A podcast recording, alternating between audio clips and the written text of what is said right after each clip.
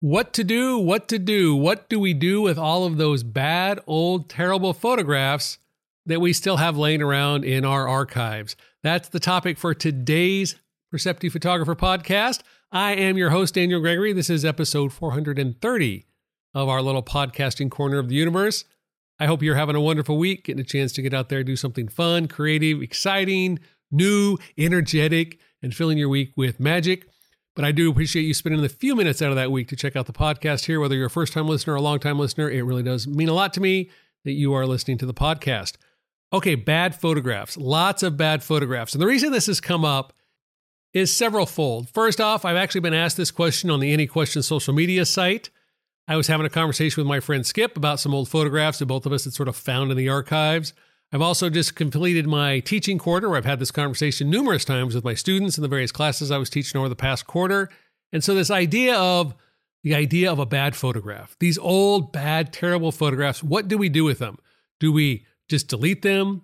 Do we go on ahead and ignore them? Do we put them in a special folder and a hard drive and hope that our heirs deal with it when we're long gone? How do we deal with this problem?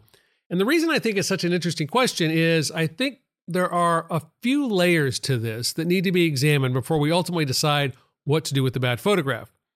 One of the things that I think is important about these bad photographs, these notion of these photographs that don't sort of meet the minimum quality bar, is one, we have to be really honest about assessing our understanding of the photograph, its meaning, purpose, and intention. And there are certain things that we are biased towards in photographs. We're biased about the way they look. We're biased about certain elements. I know somebody who cannot stand the rule of thirds as a compositional tool.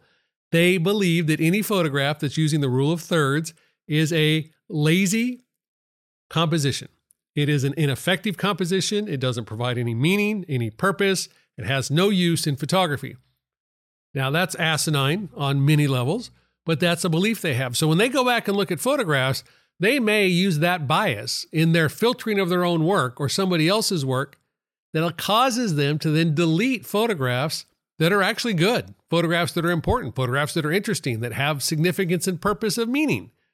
All of those elements come into play because there's a bias there. That bias is what makes the photograph appear to be bad.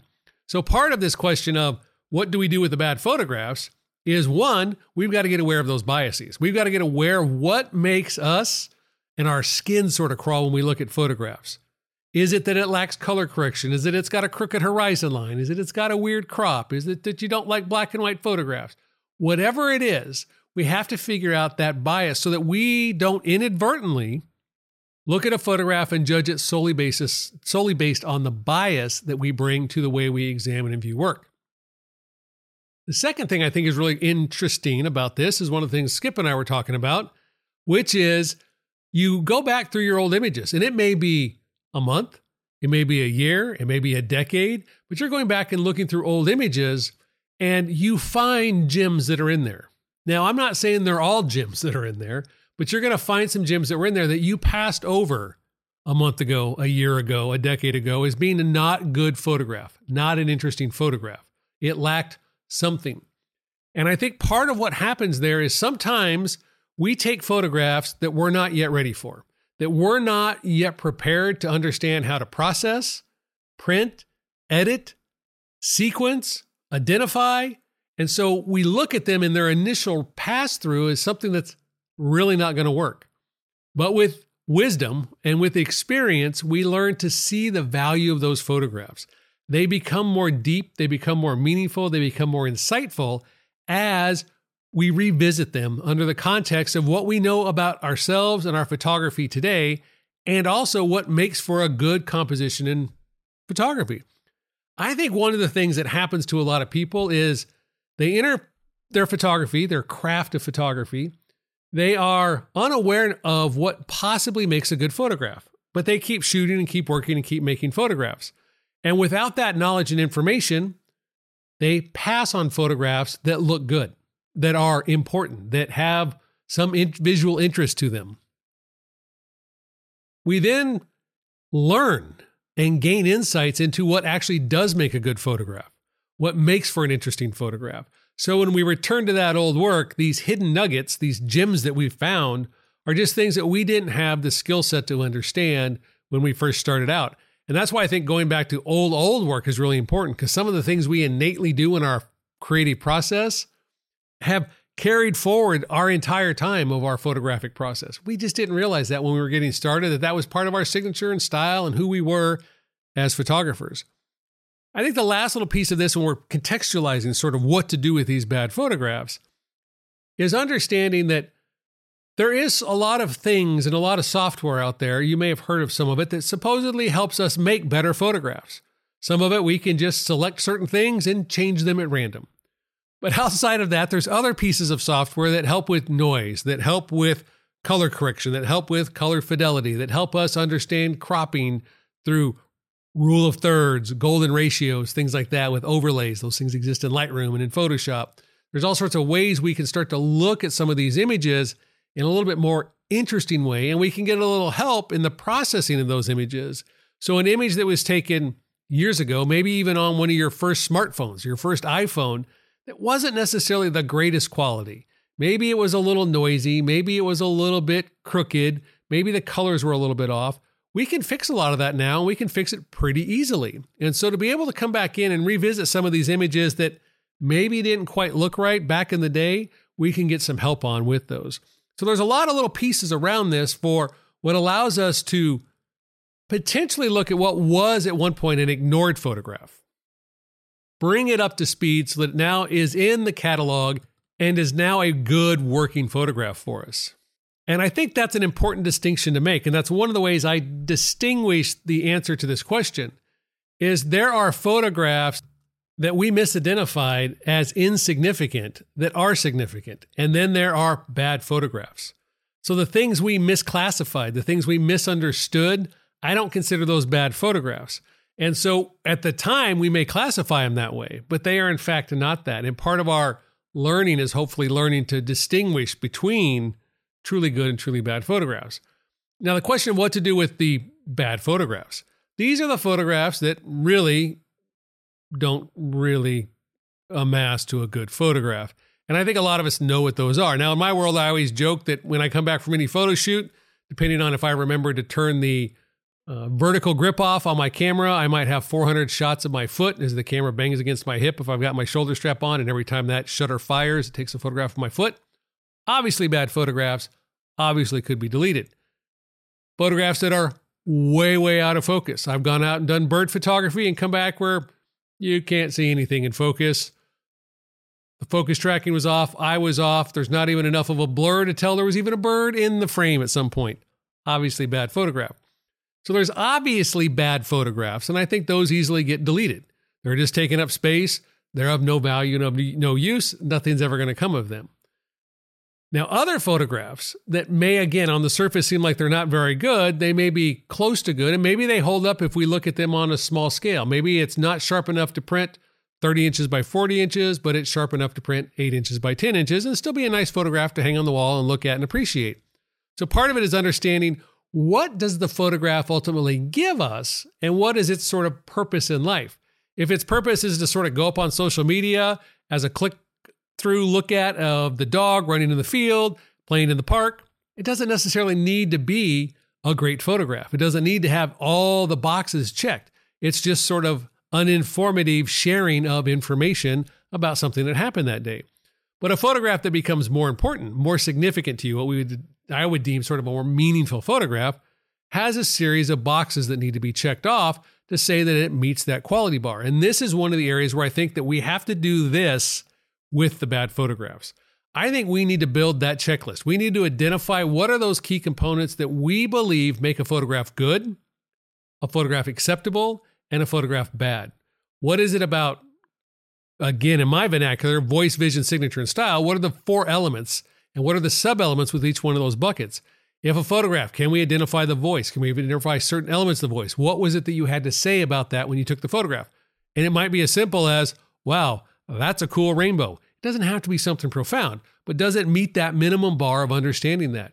Within your signature elements, does it include the components of composition that are significant to you and meaningful to you? And are those put together in a way that you believe aid in the telling of the information about that photograph. We talk about storytelling a lot in photography, but part of storytelling is can I align the elements of composition within that frame so that you are able to visually understand and see what I want you to see in that photograph? It's not that there's some long drawn out war and peace narrative, but is the construction of that photograph in terms of the content of the frame in that composition, the way we have framed the image, is that allowing for us to have that more insightful information? As we go through and examine the bad photographs, we need to examine all of those components before we ultimately decide is it a bad photograph? And then, if it is a bad photograph, which boxes does it check in the good, medium, and bad categories? And then, if a photograph is truly bad across all categories, it probably should be marked for deletion. If it's bad in half the categories, it's an opportunity to learn. It's an opportunity to examine through our own work what can we do to make things better or hopefully make them better the next time we go out and photograph. I think if we just go on ahead and torch what we believe to be bad, again, we miss out on hidden gems and we miss out on a significant chance to learn how to become a better photographer and more important than a better photographer, how to see better when we're out and grabbing the camera and wanting to photograph things. We start to make sure we don't repeat the same errors over and over again. The same things that we believe make up a bad photograph, we can make that happen. The other thing that I think that comes out of looking at bad photographs is sometimes, and of all the things, I think this is the one that is the most compelling to me from a personal growth standpoint, is there are things that I think when we look at photographs, and let's say like you're a person, and I used to be this way, I'm not anymore, which is why this sort of popped into my head. I used to want everything to be in focus. I was in that West Coast F64 large format camera, Scheimpflug, tilt, foreground to background, everything in sharp focus. And so photographs that didn't maintain that focus, that was sort of my bias. And it didn't bother me in other people's photographs in photography. I actually sort of liked that soft, creamy out of focus that other people did. But in my own work, I sort of thought everything should be in focus. So when I judged photographs, when I evaluated them for their goodness or badness, if they didn't have that full level of sharpness, I consider them to not be a good photograph. And I wouldn't even really print them or process them, particularly in the analog days. They just didn't sort of meet that quality bar. Eventually, I started to realize that part of my own seeing, part of my own understanding of my photography was that a lot of things were actually blurry. And a lot of things were not supposed to be in focus. I was attempting to fulfill an artificial construct for what I thought should have been a good photograph, but it in fact wasn't. And so, by having that awareness, having that chance to photograph and look at images that were partially in focus with a much more open examination of really what does that bring to the table, it gave me an opportunity to recognize that I'm a different type of photographer than I thought I should have been. And I got to start to be the kind of photographer that I am today. And there's still growth and opportunity to move forward and change. And of course, I can put everything in focus or nothing in focus. I've got lots more flexibility there through that awareness and understanding of what's not a bad photograph. And the other piece that comes from this is that notion of fixing the bad photograph. Yes, there's amazing software today that a lot of people are getting attached to. We're seeing a lot of articles written about some of this technology that allows us to go in and fix the problem in the photograph. But again, this sort of goes back to what are we ultimately fixing? Is in the photograph the curb behind somebody the problem? Is the color of the shirt a problem? Is it the fact that it doesn't have a lighthouse on the beach a problem? If it, that is truly the problem of that photograph, and that's why it's a bad photograph, that is a really much more uh, interesting conversation to have with yourself about why you're making those changes and what you did not see or what you thought about when you were out there. Because when we start taking our photographs and we're out photographing and then we come back, and I'm not saying we can't do it because it's not cool, but we put a lighthouse in there because we think it's cool to be able to put a lighthouse in there. That's a different experience than seeing behind the camera. So when we judge the photograph as being bad because it doesn't have a lighthouse, is that the actual correct assessment of that photograph? Was it a bad photograph because it lacked the lighthouse? Or is it interesting because you can add the lighthouse into it? And if it was a bad photograph, what did the lighthouse do that all of a sudden made it a good photograph or a great photograph? I think getting an answer to that question as you're doing that work becomes important because it's really easy to get sucked into I can completely recomposite a photograph to make it more interesting is completely different than seeing the photograph when we go out and about to photograph. So, as we think about fixing bad photographs and what to do with all those bad photographs, I do think purging some of them is a good idea, but again, only after we've made that assessment. And those of you who listen to the podcast for a long time know that this is not the first time I've talked about this for the podcast. I just think it's a really interesting opportunity because of some of the technology that's come up today with the generative AI, with some of the culling tools that automatically AI for duplicates look for images that are slightly out of focus and will delete an out of focus photograph for you automatically. That a lot of those decisions are going to start to be made for us.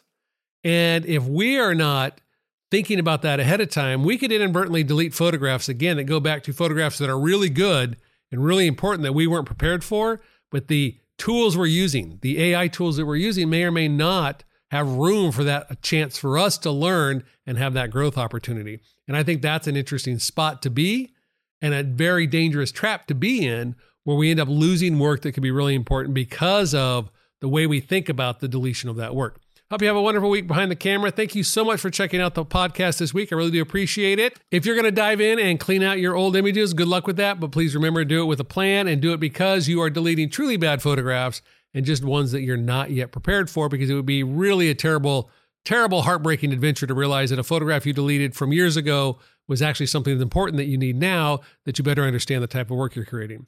Thanks again. Have a great week, and I'll see you next time.